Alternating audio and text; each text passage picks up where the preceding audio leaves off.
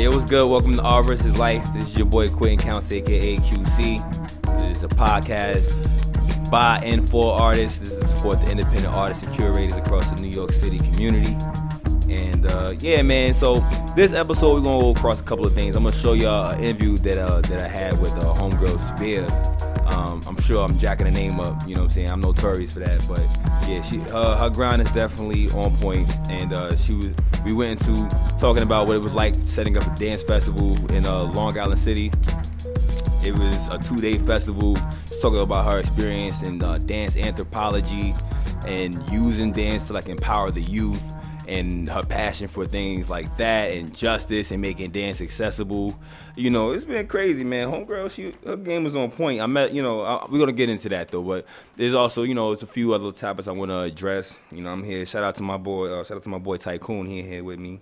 You know what I'm saying? Word.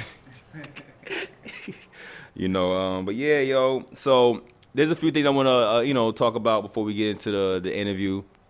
You know, one of them is my brother and I, we were having a conversation about like the rap game and some of the pros and cons of us being in the internet age so the drawbacks of the internet thing coming in, like downloads and free downloads and illegal downloads coming is, for one, the budgets is little to none, especially compared to like early 2000s, 90s and before. You know, just the bread it's not coming the way it once did in regard, you know, as straightforward as we're used to seeing that. You know, for instance, like an artist who gets signed, all their woes, they don't even have to really be known like that beforehand. But if A&R would see them, they style, they sign them, they get the money, and then they'll get like artist development, they'll get like kinds of coaches, they'll get all kinds of crazy, everything handled, somebody, the legal department, PR department, marketing department, all that. You know, even though those things still kind of exist, there's less budgets, there's less money up front, but on the plus, there's a lot of artists. Oh, the other downside is, you know, at least as far as mainstream outlets, they kind of get to decide what we're getting on some of these major airways. But some of the pluses are, artists are getting able to connect directly with their audience, with their fans. They can speak directly to them via social media. They're able to just have more say over what their content's going to be. And also, they actually are, I think a lot more artists are just have more incentive to learn all the ins and outs of how to handle the business of art. So, you know, and this whole thing kind of started, you know, talking to somebody about like how, oh, there's so much music that's out here that's so ignorant. It's hard to understand what they're saying. Like they're mumbling, or like the content is so destructive. You know, actually it was my mom. She had that question. She was like, there's only that kind of music out there. And my reply was, actually, that's not true. You know, it's just that happens to be the type of music that's the most accessible. That's what these large companies are putting out there first. But luckily, there's tons of artists of all types, and they putting out all kinds of content. So there's literally something for everybody. But if you're not backed by like some corporation, or if your presence isn't OD heavy, it's hard to find. So I get that. You know, that's part of the reason why R versus Life exists. So that's just kind of like a food for thought for y'all. I'm curious about what y'all think about that. You know, you can hit me up and be like, yo, I disagree completely, so on and so forth. You can tell me your piece on that, or if you things you agree with, disagree with. I love disagreements, and almost as much as I love agreements, so definitely hit me up about any of that stuff. You know, quick heads up to all my peoples.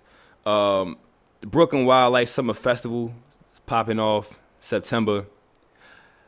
I don't know, you know, a lot of y'all probably don't even know, because we've been keeping it on the low recently. Me and my boy Domo So Crazy, we started a band. It's called Vice Versus. Some of the tracks you can look up is called 4 a.m. on the L Line, Barry Allen Flow, so on and so forth. Anyway, you know, we're going to be performing Paper Box September 2nd, 11 p.m. It's a Saturday. We're going to be in the outside stage. First of all, let me give you a rundown of how this festival is even looking. So this is done by Brooker Wildlife. You know, Chris Carr, yearly they do like this festival where it's basically events essentially all day, all over the place for like 7-8 days straight. So I think we're performing at the opening event. We're at Paper Box. So Paper Box has 3 stages. So it's literally going to be a 12-hour event from daytime to like late night. All 3 stages being used, but it is like so many different types of performers, different types of genres of music. There's vendors, there's people that do all kinds of little services, and it's all indie run, you know. And so, yo, I remember the first time I performed. It's in Bushwick, by the way. Yeah, Paper Box, Bushwick. Yeah, L Train to Graham or whatever. I remember the first time I went there, bro. Before that, we would do like, you know, some little low key loft parties here and there. He was doing the 12 Days of Art, which he also does annually in January. And so that was just letting me know what the possibilities were. And for those who know Chris Carr, he's like very stern about anti-corporation. So he goes out of his way. He don't even want corporate sponsors, especially if they try to come in like, yeah, we're going to give you this money, but we want you have to do this or you can't do that. He's like, nah. You know what I'm saying? And, you know, a lot of, you know, his peers that probably have opinions about that. People would disagree with him, but I respect the sternness of that direction. He inspires me a lot. He inspires a lot of people in our network a lot. You know, he has a following all over the place. So, yeah, so that's definitely, there's going to be a link for that in the episode description. Shout out to my boy Chris Carr. Shout out to the whole Summer Festival teams making that work, all the volunteers and all of that. So, yeah, there's a few things so moving on to the next topic. So for those who don't know, Our Versus Life, we do panel events, discussion events. You know, I'm always telling people this.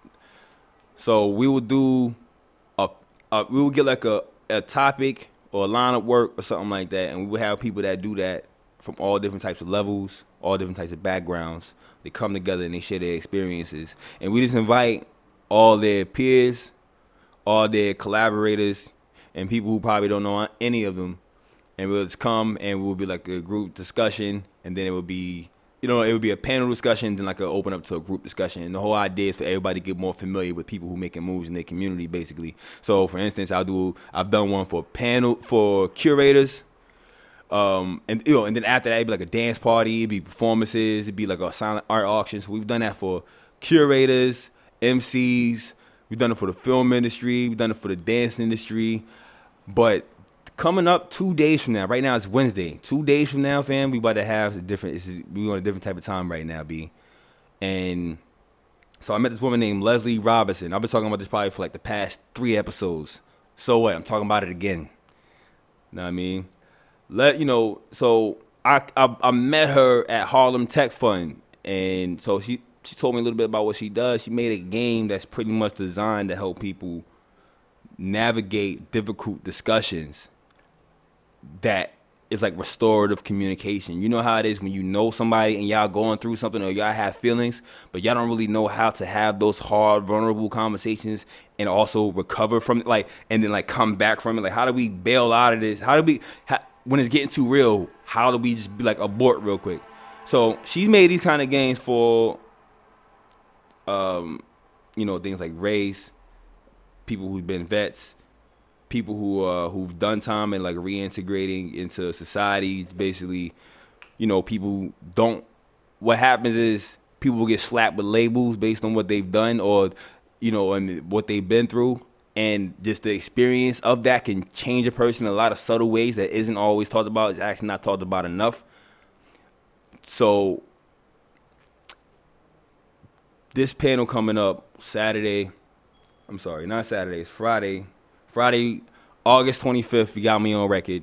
At Gamba Forest, we having a panel discussion about people who either serve time or they do something where they support people who have done time, and it's people from all different ages and all different types of perspectives to help normalize the discussion of like what are some of the social, emotional implications or effects of doing something like that. But you know, during and after, like sometimes when you walk out of the bars, whatever. I mean, I haven't done time, so I'm definitely not like a voice of authority here. But, and that's why I wanted to make sure the panel, I'm just going to be moderating this because I'm going to be asking questions. That's what I'm going to be up there doing because I want to learn too. Like, because you walked out of there doesn't mean everything's automatically good, you know. For instance, like there's this solitary confinement thing. Like 99% of the people who do, it's called the box. 99% of the people who go into the box go crazy. Is that talked about enough? Do they have enough support doing what they do? The people that's close to them, their friends, what happened to the relationships while they were in there in the first place? And how are they able to, like, how are everybody able to clear the air with certain things in a way that's helpful? You feel me? So that's what that's about. We have an awesome panel. You know, we got Leslie Robinson. We got Joseph Robinson. They're not married. We got Kamali Green. And we got Robert Galinsky. And... Nezma Shea is going to be a dope, heavy night. But, you know, what we're going to do is we're going to try to, like, lighten the mood with performances, DJ playing music, and then you're going to be selling, like, cupcakes with alcohol in it. It's going to be a bar. It's going to be all that because you're going to need them joints. It's free, too. Free event. Come through. You feel me? That's good. There's going to be a link to all of the stuff that I'm talking about. So I don't want to hear nobody complaining. So, boom. Next topic. So, I need help with show notes. I'm just going to keep it funky. So, making a podcast, there's a lot of production stuff that goes before, during, and after. And it's, you know, it'd be nice to have some help. It could be a lot sometimes. You know, and this would consist of, like, you know, fetching links for stuff or talking about, you know, some of the topics that was covered in the description. You know, it could be fetching maybe some pictures somewhere. It could also even be... Yeah, that's basically it, you know. But believe it or not, it can really be, since things comes in at different times, it'd be dope to have a designated person to handle anything related to show news. So definitely looking for somebody who's down to just help out, whatever. Holla at me. Gmail, Facebook Messenger, you know. Yeah, that's basically it. rversuslightpodcast@gmail.com, IG Messenger, rversuslightpodcast. Holla at me. Stop playing. So next topic. Yeah, sorry about all these lead-up topics. These are some things I've been wanting to cover for a minute. First of all, shout out. There's been some of this. You know, I've been listening to podcasts a lot lately, and it's a relatively new thing. And even though it's starting to get like popping now, I've been listening to it like for years. And one thing that I've been noticing and what's inspired me is seeing people. One thing that's always that's been lacking and that has been getting filled by some key people has been like people that's like from a community like mine. You know, people that look like me, talk like me, think like me. You know, because you know how it is, especially like when it comes to like black people. You know, basically anybody that ain't white. Essentially, it's hard to find voices like ours talking about things that's important to us that we can do something with. So there's been some podcasters that's been killing it, man, and just making the whole thing seem more approachable. And low-key, the inspiration behind me even starting this in the first place, because it's just showing me that how, like, you know, maybe some of these experiences, some of these things I got to say, maybe somebody will want to hear it. Hopefully they do. So some of those podcasts, no lie, I suggest y'all look them up. It's Combat Jack, Taxstone, and shout out to Taxstone, man.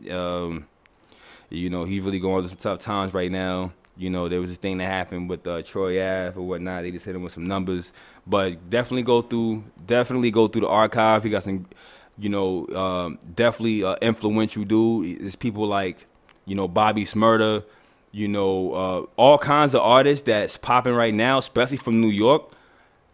He helped put them on the map, you know what I mean? Casanova and stuff like that. So, no lie. Shout out to everybody that was on the Taxstone team that was part of that too. Like, you know, everybody hanging in. But yeah, so it's him. Also, the On Deck TV podcast. On Deck TV's ONDECK TV. Even though it's a podcast or whatever. But yeah, that's dope. It's a hip-hop podcast.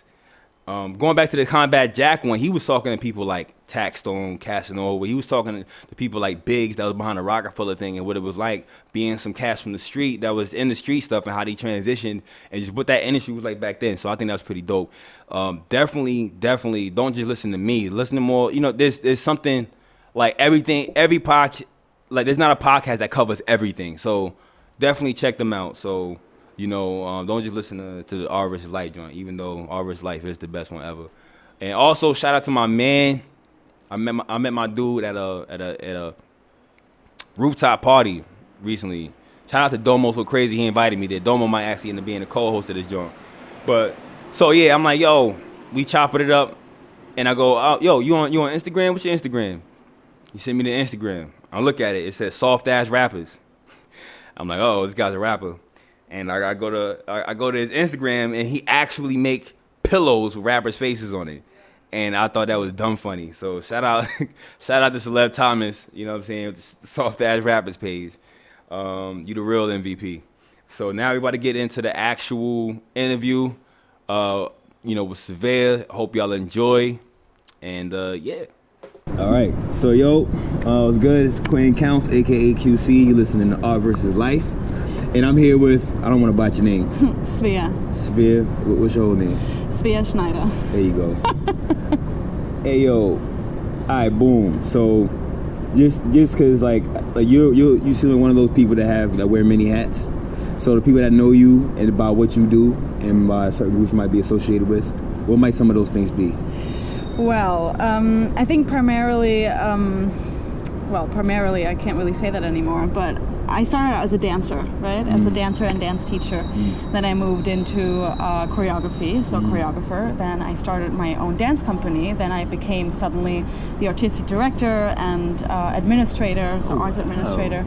Then I started this festival, so now I'm also a producer and a fundraiser and a marketer. So pretty much I wear a lot of hats. And then, apart from my sort of professional hats that I wear, I'm always a student. I think I'm a world lover, and I care. I'm a big what do you call a person that cares a lot? I'm a big carer. The person that cares a lot. So, I do wear many hats, So that's mad dope. So what made you want to do this festival thing? All right, so... And, tell me a little bit about how that festival, how you aim to make it look and feel when you plan to have it. Okay, so basically, so let me just trace back a little bit. So I'm originally from Germany, and I moved to New York when I was 21, and I wanted to conquer the big dance world. Right. So, and after 10 years, of successfully dancing and teaching and running my company...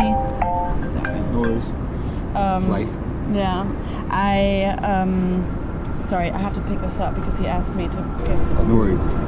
So boom. So all right. So we're gonna start again with the question. You could do it again like I never asked you, right? Yeah. We had a quick unexpected intermission. Yeah. So boom. So you're working on this festival. So my question to you was, what motivated you want to do this festival? What are your goals of what do you expect to come from the festival, and how do you expect it to look and feel? What's going to be in the festival? So just to, I guess, a little going back in history. So I'm originally from Germany, and I moved to New York when I was 21 in 2003, and I was intrigued by the dance scene here, and I fell in love with hip hop and breaking, and that's really the number one reason why I came to New York. And then obviously I dived into other dance styles and had my career as a dancer and dance teacher, choreographer, and artistic director for 10 years here, and then got a little burnt out, and that coincided with a job offer in Peru. So I studied dance anthropology, and one of my research was on dance organizations, nonprofits that use dance to empower youth. So I did a case study of this one organization in Peru. It's called De Uno, and it's amazing. And I had been in touch with them, and they offered me a full-time job as their artistic director. Right. So me sort of having a burnout in New York coincided with a job offer, and I left for Peru.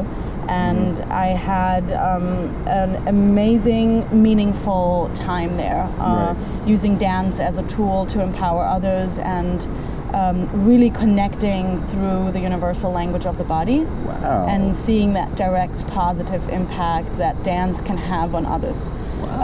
So that was sort of, that changed me a lot. That changed my view. I've always had a very developed sense for justice, and I've had always a very developed sense for making art and dance accessible and bringing it out into the public. Because I believe that we are all artists, we're all creative, but through society we're sort of taking that power, or sort of it's taking from us, right? Because we're being told we have to follow a certain way, and there's a lot of fear in people of being wrong about something. But in the way, art is never wrong, and creativity is never wrong. So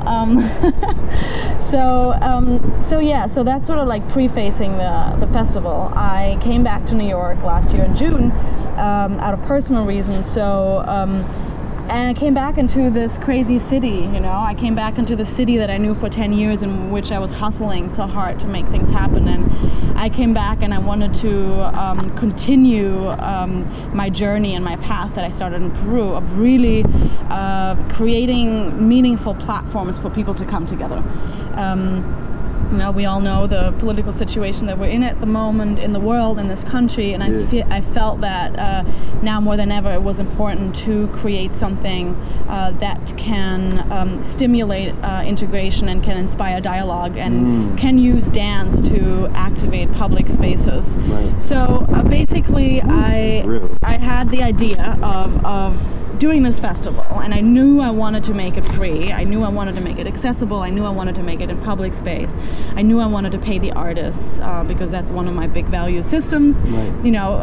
I can't offer a big paycheck, but there is a stipend. So that was important for me to create something that really speaks my values, because I think there is too much wrong and bad in the world. We have to just start to do the right things and act on the right values and be kind. And so the idea was born. I had applied to an artist as entrepreneur bootcamp from New York Foundation for the Arts, which is an amazing, a really amazing program. New York Foundation for the Arts. Yeah, New York Foundation for the Arts. And so it was a 4-day boot camp, and we went over a lot of business aspects of art, and I came up with this idea, and then I just started pouring my heart and soul into it and working relentlessly on making it happen. Right. So, and that's been a year-long process already, and there are many steps and many lessons that I've learned and many challenges, so... What is it? I think that was one of your questions on what is the feel? I mean, first of all, I love site-specific work. So site-specific work really activates a public space. Or if you can do site-specific work in private spaces as well. But in this terms, we are at 4 waterfront parks. So in the last few years, I've done a lot of site-specific work, and the spaces, they change, both for the audience and for the performer. So now, I'm hoping that the festival becomes a platform that encourages people to look at their regular, everyday places from a different perspective. And if they experience the dance festival, that they will come back and they will remember it, and suddenly the whole sort of spirit of the place has changed. So something that I need to so I live in Long Island City where the festival is happening, so that's where we are right now, and it's been it's been undergoing a lot of tremendous changes, so lots of new developments.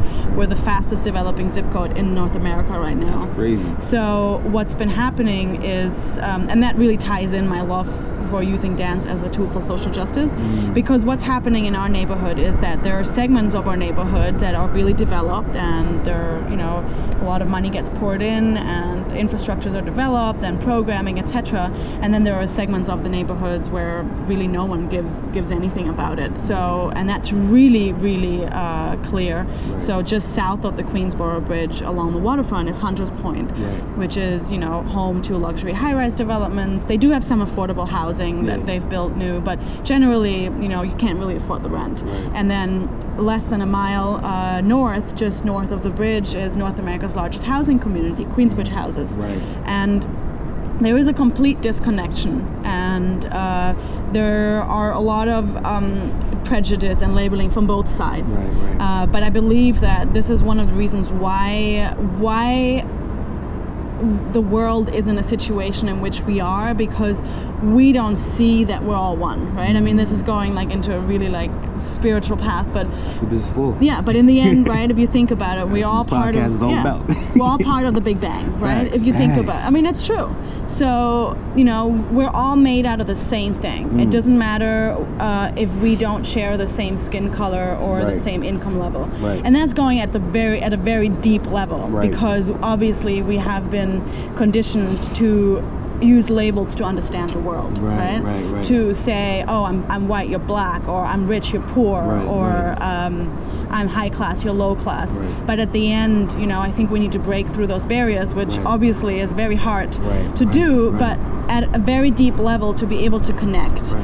And the body, we can relate to each other because we all have a body, right? We all share a nose and a lip and two ears and 2 feet and two hands, and maybe we don't share 2 hands and Shout 2 feet. Shout out to Fetty Wap. He's an exception to that. One of those rules. Yeah, so we got one eye. Yeah, so, but we have a body, you know, it doesn't matter if we have the same amount of limbs or not, but we need to see eye to eye. So, so with the festival, the primary mission was to bridge the different communities. So that's why we are at 4 different waterfront parks. So we are at Hunter's Point, Gantry, Queensbridge, and Socrates, which is pretty much a stretch of 4 miles. And really as an initiative to encourage residents and audiences to go in the other segments of the neighborhood and explore it and, you know, interact with other people. And part of this initiative is also a free community dance workshop that we've been running since April. So we're hosting that with Jacob Ray Resettlement. Thank you so much. That's dope.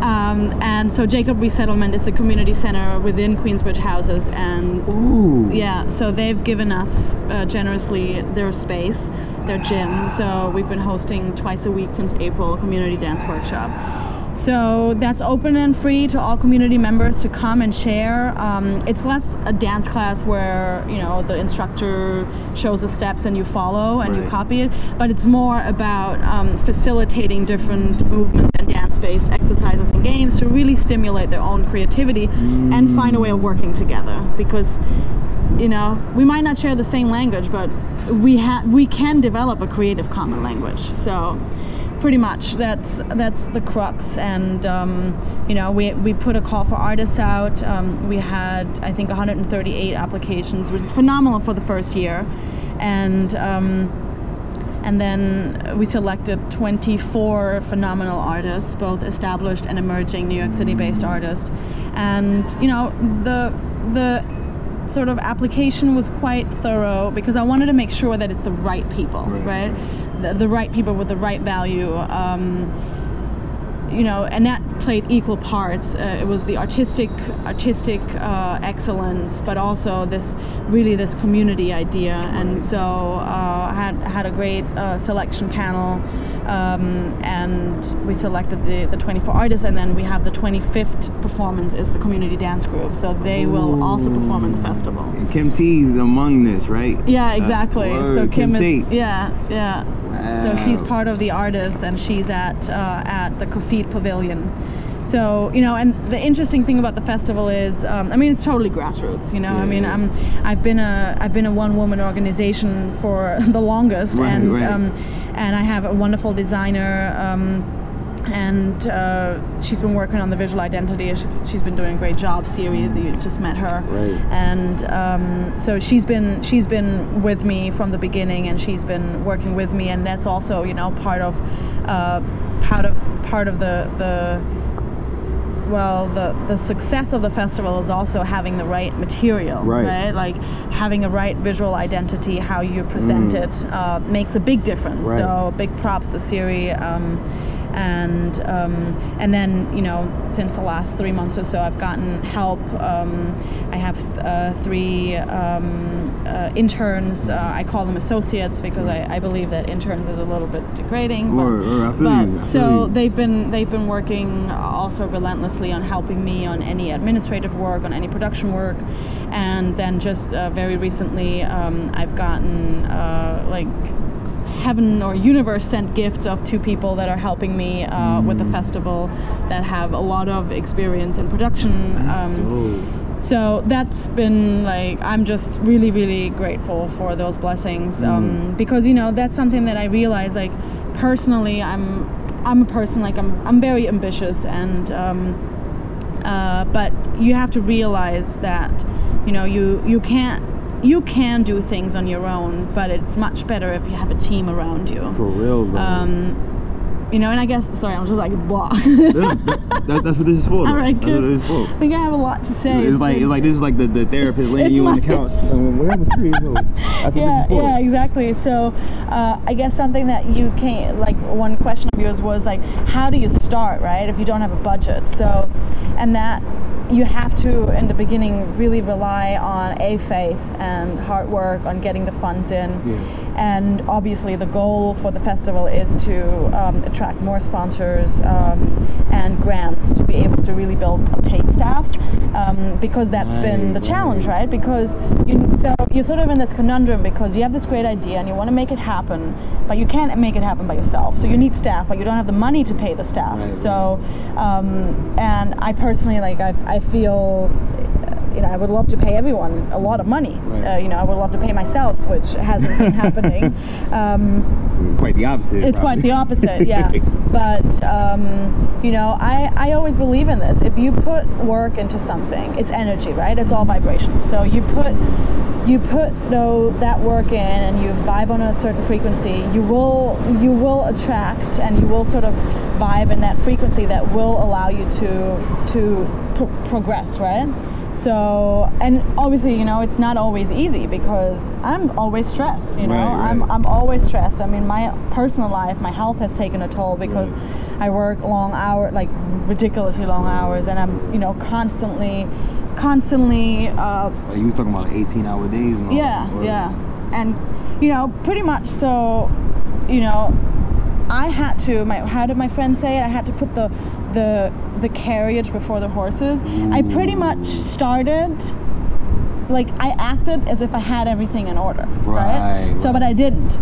I mean, something that no one knows. I mean, even when I put the website up and the idea and I approached all the community partners and I put the call for artists out and I put all the different sites in the parks out for the choreographers to apply for, I didn't even have permits yet. You know? I mean, you have to start somewhere. Right. Facts. That's why I support that.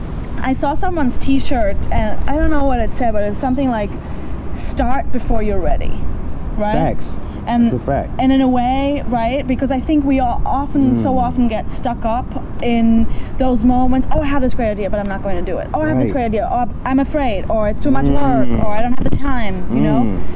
So... I think it's the art of the start, right? It's just going about it. Art of the start.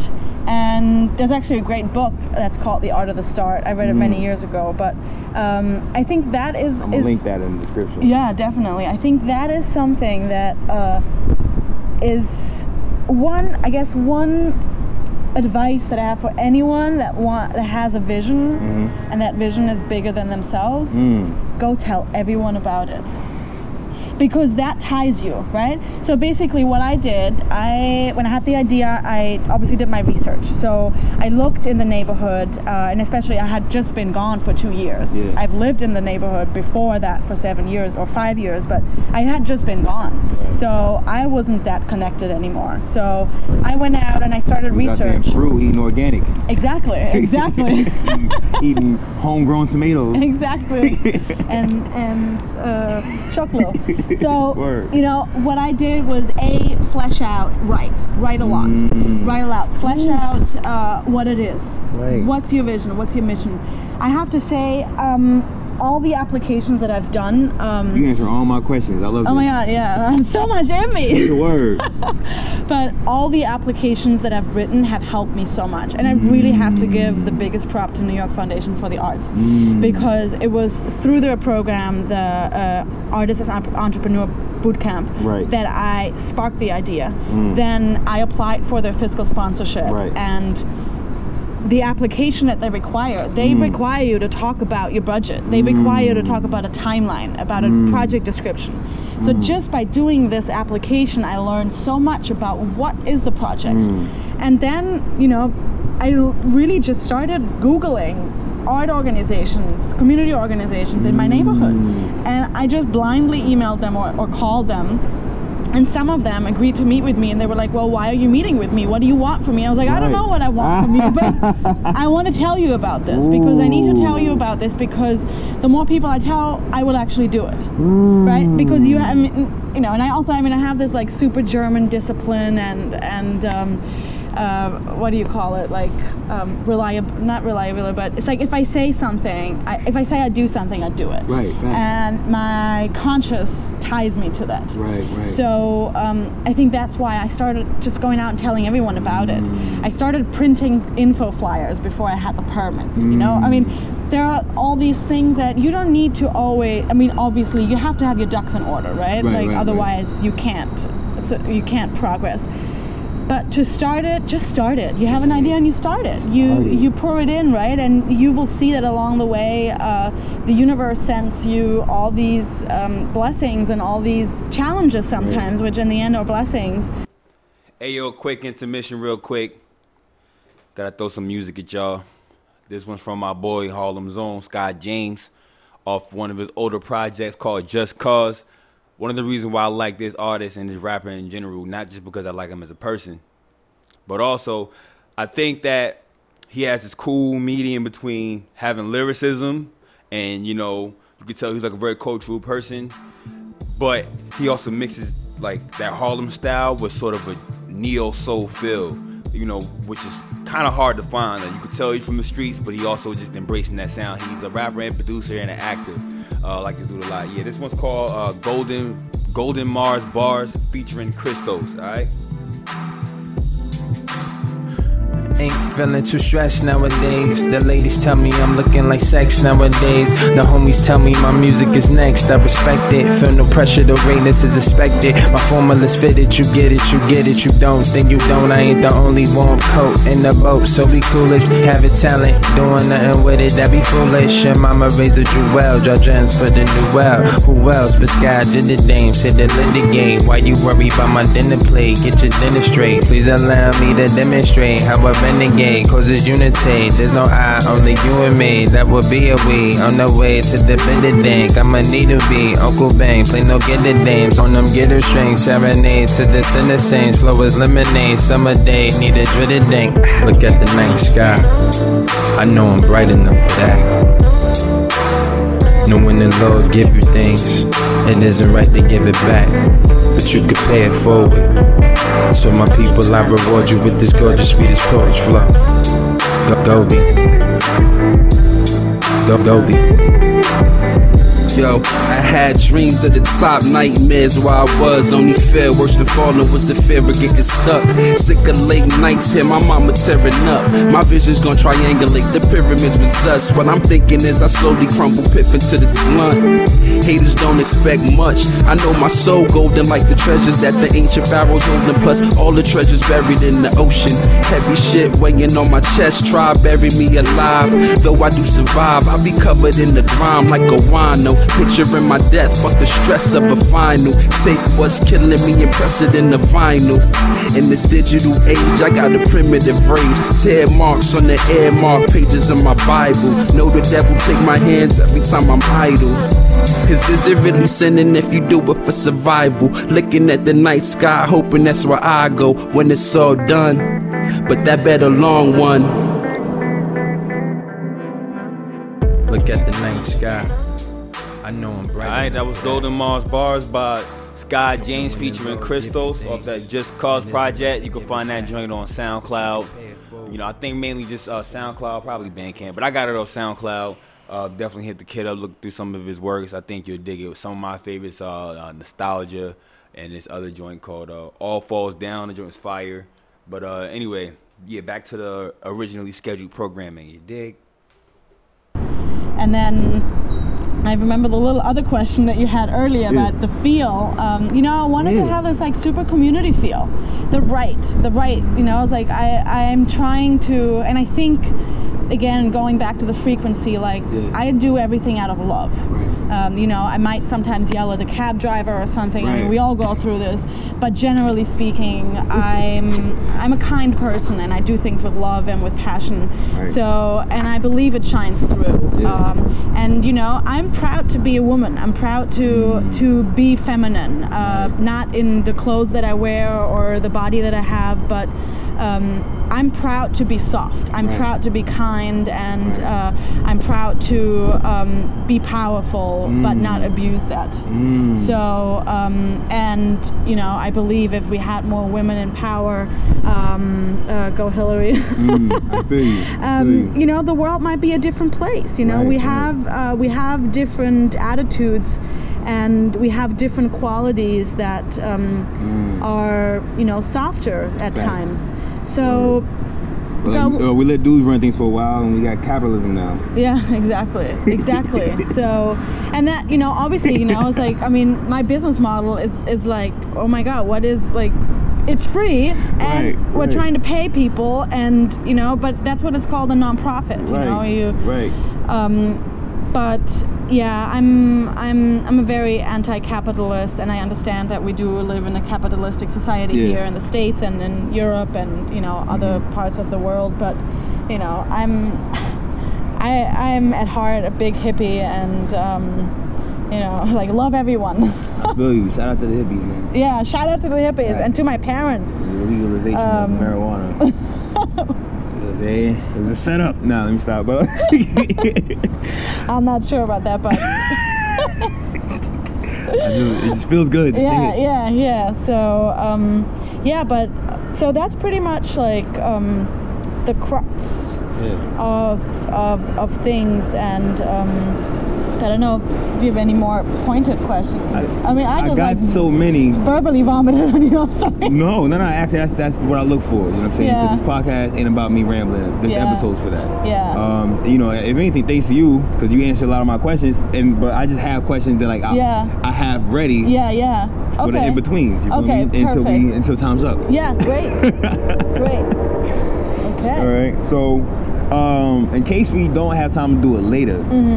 Because I'm going to have questions, but do you have any shout-outs for, in regards to this festival and what you're getting right now? Oh, yeah. Just get it all out, man. Oh, my God, but I don't have the flyer with me. I'm afraid I'm going to forget things. I'll put the flyer up under the episode. So, you know what I'm saying? But, like, shout-out to everybody that's on the flyer. I mean, yeah, definitely. So, but aside from that. All right, so let me, because there are really so many people and organizations that have supported this festival, which is, like, tremendous. I'm so tremendously grateful, and I don't even know where to start, but I'll just start somewhere. So it won't be in order, but first of all, time's up.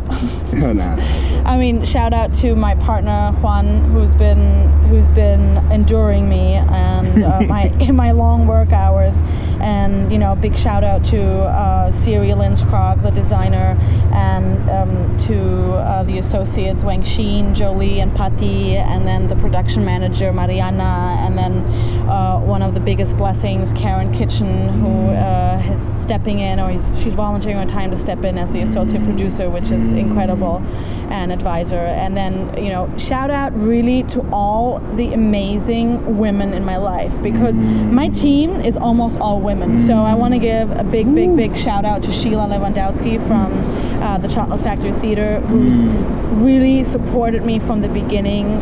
She was one of the first people I met with, and she was like, do it, you have the power. And I, like, through her support, I felt so empowered. And my friend Nancy Malloy, another strong woman who's always been there with me and looked at wording. Then Patricia Beeman, my old professor at NYU, she hasn't been super involved with the festival, but she's just set me up to do this, you know, when someone just gives you that strength. And, you know, Rob McKay from the Queens Tourism Council, who has been a big help in helping to market. Oh my God, Rob Basch from the Hunter's Point Parks Conservancy. He's also, he was one of the first believers of the festival. And his wife, Barbara, and Mark, the other, I don't even know his title. Well, Rob is the president of the Hunter's Point Parks Conservancy. Mark, maybe he's the vice president, but he's Rob for now. Yeah, he's Rob and Mark. Yeah, and you know, really big thank you to Kofid and to Turtle and Lillian for giving us the space at LIC Landing, and. I mean, big shout out to the parks manager, Norman and Andrew, and to the regional director, Lillian. And oh my God, I feel like I'm at the Oscars. I really need my flyer to have all the logos in front of me. I feel you, you know what I'm saying? But this is why, you know, we don't need the Oscars, yo. Yeah, that's true. So, you know, the parks, I mean, really, getting the parks convinced of giving me the permit to this festival. Thank you for... Shout out to Robert Moses now. Yeah. And, you know, we have so many wonderful... I mean, shout out to Chris Hanway from Jacob Resettlement for also believing in the project and providing the space for the community workshops, and you know, Socrates Sculpture Park for hosting us at the sculpture park, and LIC Flea and Food and QNS and Green Space and Long Island City Partnership for all the connections that they've done and all the press promotion. Spaceworks. I'm going to pull up the flyer now because I'm really afraid I'm going to miss someone. This is for you and your people right now too. Oh my God, Jason Manry from the DOT, who's been amazing. I'm going to pull up the flyer now. To the OT. Yeah. So 1 second. Nah, take your time, yo. You know what I'm saying? And this is why you pull that up. You know what I'm saying? Share a couple words with the people. Let me talk to y'all real quick. Feel me? You see all the work this woman's doing. She coordinating with all these people to make this thing happen, fam. And she going into this you know what I'm saying? This is going to be a free event. You know what I'm saying? She's because she feels it's important to do, and it's sacrifice in it. Now, it's not something that, you know what I'm saying? I ain't going to be trying to kick it this is easy. Anybody can do this shit. But it just lets you know the importance. Put that work in. You know what I mean? Talk about what you want to do, how you want to do it, and all of that. You know what I'm saying? Because if not, I'm going to find you and I'm going to roast you. You know what I'm saying? I'm totally sorry, but I totally forgot to mention all sponsors. Can you put that in the front? Yeah. Listen, fam. They're going to feel the love. And they're going to flyer. Yeah. But, yeah. We're going to shout them out again at the event, too, I'm sure. Yeah, big shout out to, you know, Queens Council on the Arts. This is for the team right now. Yeah, big shout out to Queens Council on the Arts, NYC Ferry, TF Cornerstone, Plaxal, Rock Rose, Modern Spaces, and any of our community partners, which I've actually mentioned all earlier. Wow. So, yeah, and, you know, big shout out to one of my best friends, Isabel, who's been there with me through everything too. So if I miss someone, I'm sorry, my love is still with you. She missed somebody. I mean, she don't mess with y'all like that. And just taking. Nah, I'm just kidding. I joke a lot. Yeah, my head is just so full. So yeah. I'm sure. You know what I'm saying. And I know time's ticking right now for you. Yeah. And gotta get ready to make some moves. Feel free to give me that time. You know that. Yeah. Give me that signal. But just you saying every, you know, giving all these shout outs. There's two reasons. One is you know what I'm saying, I feel it's important to speak to your team and you can give that recognition and just to share that love real quick. But you know, two, it also just exemplifies all the moving parts that go into these kinds of things. Oh yeah, totally. So you know, again, have a vision, believe in it, assemble a team that believes in it. Yeah. You know, as any startup, you know, I mean, you're going to have to rely on people that volunteer for you to make things work. And, you know... was it scary, was it scary people, asking you questions about what you want on certain things and you just not having the answer? Or was it scary asking for help with certain things? And was it scary just that process of... you know, because when you, all the people get involved, now the puzzle is bigger. Yeah. So was that process of just coming up with the rest of that puzzle to accommodate for them? Or how was that? Was that weird? It was. It's scary. It's really scary. I think anything. I mean, if you have a vision, right, it's scary because you're venturing into new territory. On this level, I've never produced anything like that. With the involvement of so many partners and sponsors, you know, and I'm learning. I make mistakes. You know, I piss people off, and then I say I'm sorry, and I fix it. It's scary. Of course, it's scary. I mean, you know, the first few months I worried I wouldn't get the permit. I had, you know, this website and all the material, and I put the call for artists out, and I was like, man, am I getting the permit from the parks? Right. Like, I'm gonna look like an idiot. Right, right. You know? Look like a jerk. Yeah. So obviously everything is. I mean, everything. Everything is scary, but right. You know that don't be guided by your fear. Make something out of it. You know. But give me some. So yeah, it's scary. Of course, it's scary. But you know, what are you gonna do? You turn your back around and not do it? Facts. No. You hate yourself. Yeah. Figure out a way to actually kick yourself in the behind physically. Yeah, exactly. Which would be an anatomy breakthrough. But yeah. As far as so the creative director role that you had before, did you think that roles like that kind of prepared you at least psychologically for this kind of thing? And if so, you know how? What are some elements that you feel? Yeah. And what part of that was awkward and scary until you got used to it? Yeah, so it's definitely prepared me because when I founded Kinematic, which is the dance company that sort of is the producer of the festival, which is my dance company, I also just ventured into new territory, and I had a great partner, Christina Martinez, who helped me start the company, and it definitely prepared me for the festival. You know, starting Kinematic was like compared to the festival was like baby food, but it's definitely prepared me on all the administrative side and production side, and I'm still learning, you know, definitely, you know, I'm learning from everyone that's helping me, everyone that believes in the project and can offer their expertise in whatever way. But you know, I'm primarily an artist. I'm not a producer. I didn't learn how to produce. I just do things intuitively, and.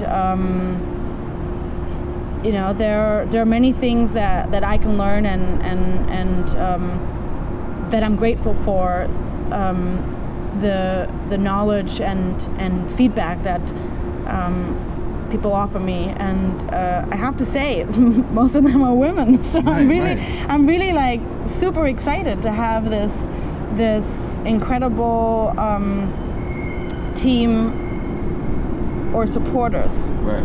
And that reminds me, I have to give a big shout out to Paul Janojewski, yeah. And Carlos Martinez, who are also on my advisory board.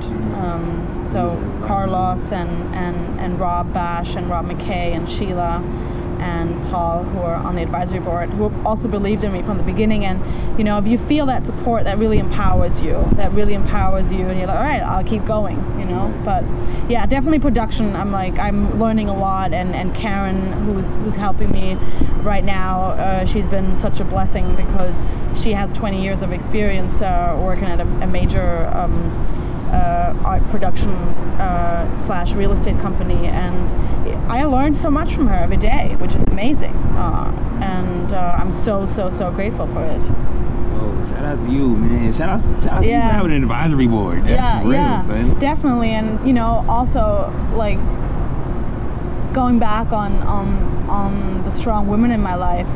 You know, obviously my sister who just had a baby, yes, and my mom and my dad, but. In terms of women, Sheila, who's been supporting me from the community, it's really she's really helped me grow a lot, you know, because she's also been doing this. She's been running this amazing theater here in the neighborhood, and it's just incredible to get her feedback on things and her knowledge and and her experience. And so, yeah, I'm just so extremely grateful for everyone that believes in the project, because at the end, I serve the project. It's not my project. I just serve it, you know? Probably some jewels right now. No, but it's true, right? Word. No, it's the project, and you know, even if my name wasn't attached to it, I wouldn't mind, because it's the project. It's the festival. Yo, so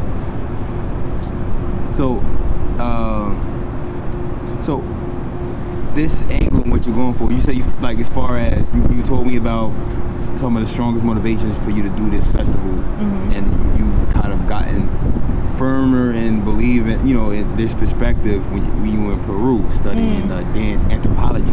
Well, I studied dance anthropology here at NYU, but in Peru,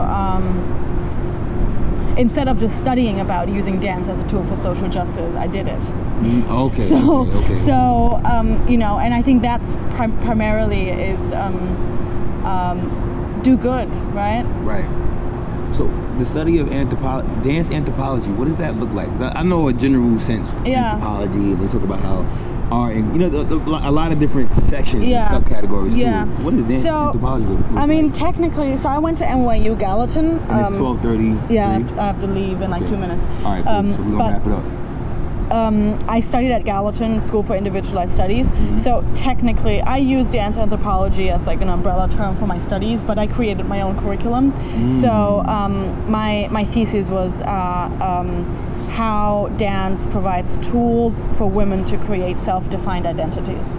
So I looked a lot into gender studies and philosophy and anthropology and dance history and performance studies. So I was really interested in the intersection between identity and dance, and you know, with me being such a such a lover of the hip hop culture, and you know, I've had my days where I was, you know, 100% B-girl and hoop earrings and all that stuff. You know, I've changed, I've evolved. I'm 35, and I've went through phases, you know. So, but I love the hip hop culture. I love the house culture and the breaking culture, and it is, you know, now not anymore, but it used to be a subculture, and it was a culture that allowed minorities to carve out a space for them where society didn't have a space, right? Yeah. Like, they created their own platform to raise their voices. And I've just always, from being a young girl, had this overly developed sense for justice. If I feel something is unfair, that's when I actually get really upset.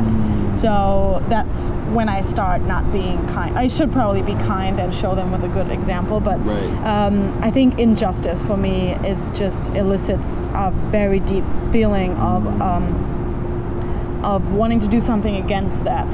So and you know, I could never see myself just being a social worker or something, but you know, I've been giving this talent of and creativity for dance and choreography and visuals that, you know, I want to use that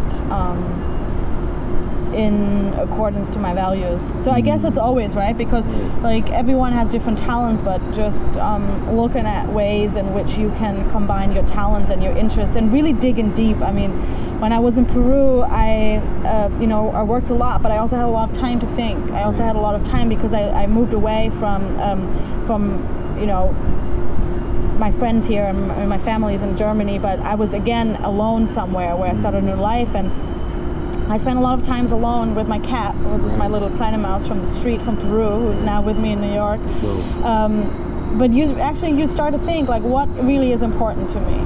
You know, when I first started out in New York, after a few years when I started Kinematic, you know, I had this like very egocentric, but I had this full idea of what I wanted to become, and I wanted to be successful, and I wanted to, you know, choreograph, and I had this very preconceived notion of who I wanted to be and how I wanted to be, and that suddenly has not become that. It has not been important anymore because.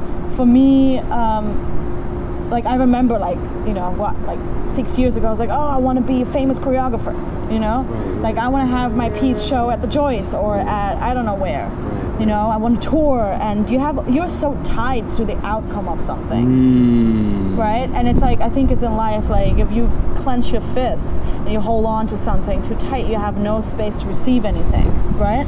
You better go ahead.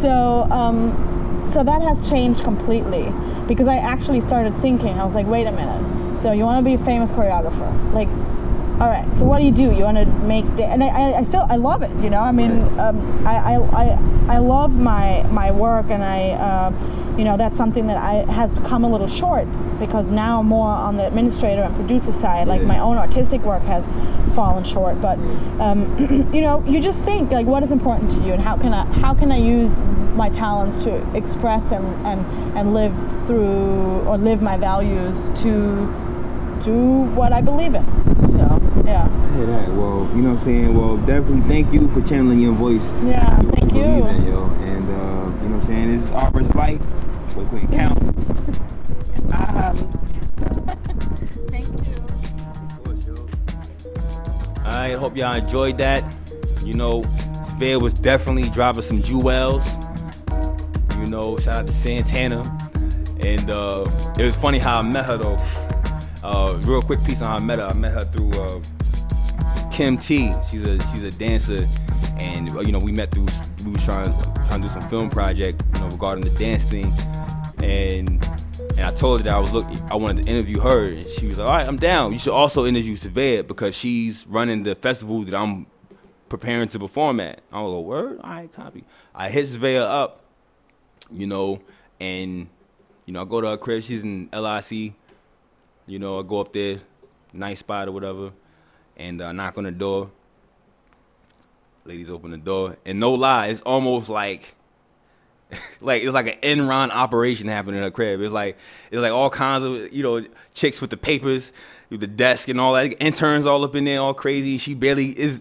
She's in a rush, OD, and, you know, but that's why I was so, you know, thankful that she, you know, willing to put the time in. We stepped out, we went on the roof, knocked out a quick interview. Shout out to Svea for that. I think what she's doing out here is revolutionary, because lots of people move into the city on some gentrification stuff, and they try not to interact with people that's actually from these communities. And what she does is, like, her mission is to kind of work in places like Queensbridge projects and stuff like that, and to help bridge that gap between people, you know, to humanize on both sides, you know, because she knows that sometimes even when you walk through these places with so many people, they'll get the eye, you know, like they could, because, you know, people feel some kind of way, you know, and she'll know that people that's moving in will look at some people from these areas like there's something wrong with us. So it'll just be people that's not even really ready to kick it, at least not genuinely. So shout out to everything she's doing with that. And so shout out to Tev95. He made the theme music that you're listening to right now. Every superhero needs a theme song. Follow us. You can listen to this podcast on SoundCloud, iTunes Podcast, Stitcher Radio, pretty soon Google Play. As soon as they stop playing, it's ironic that's their name.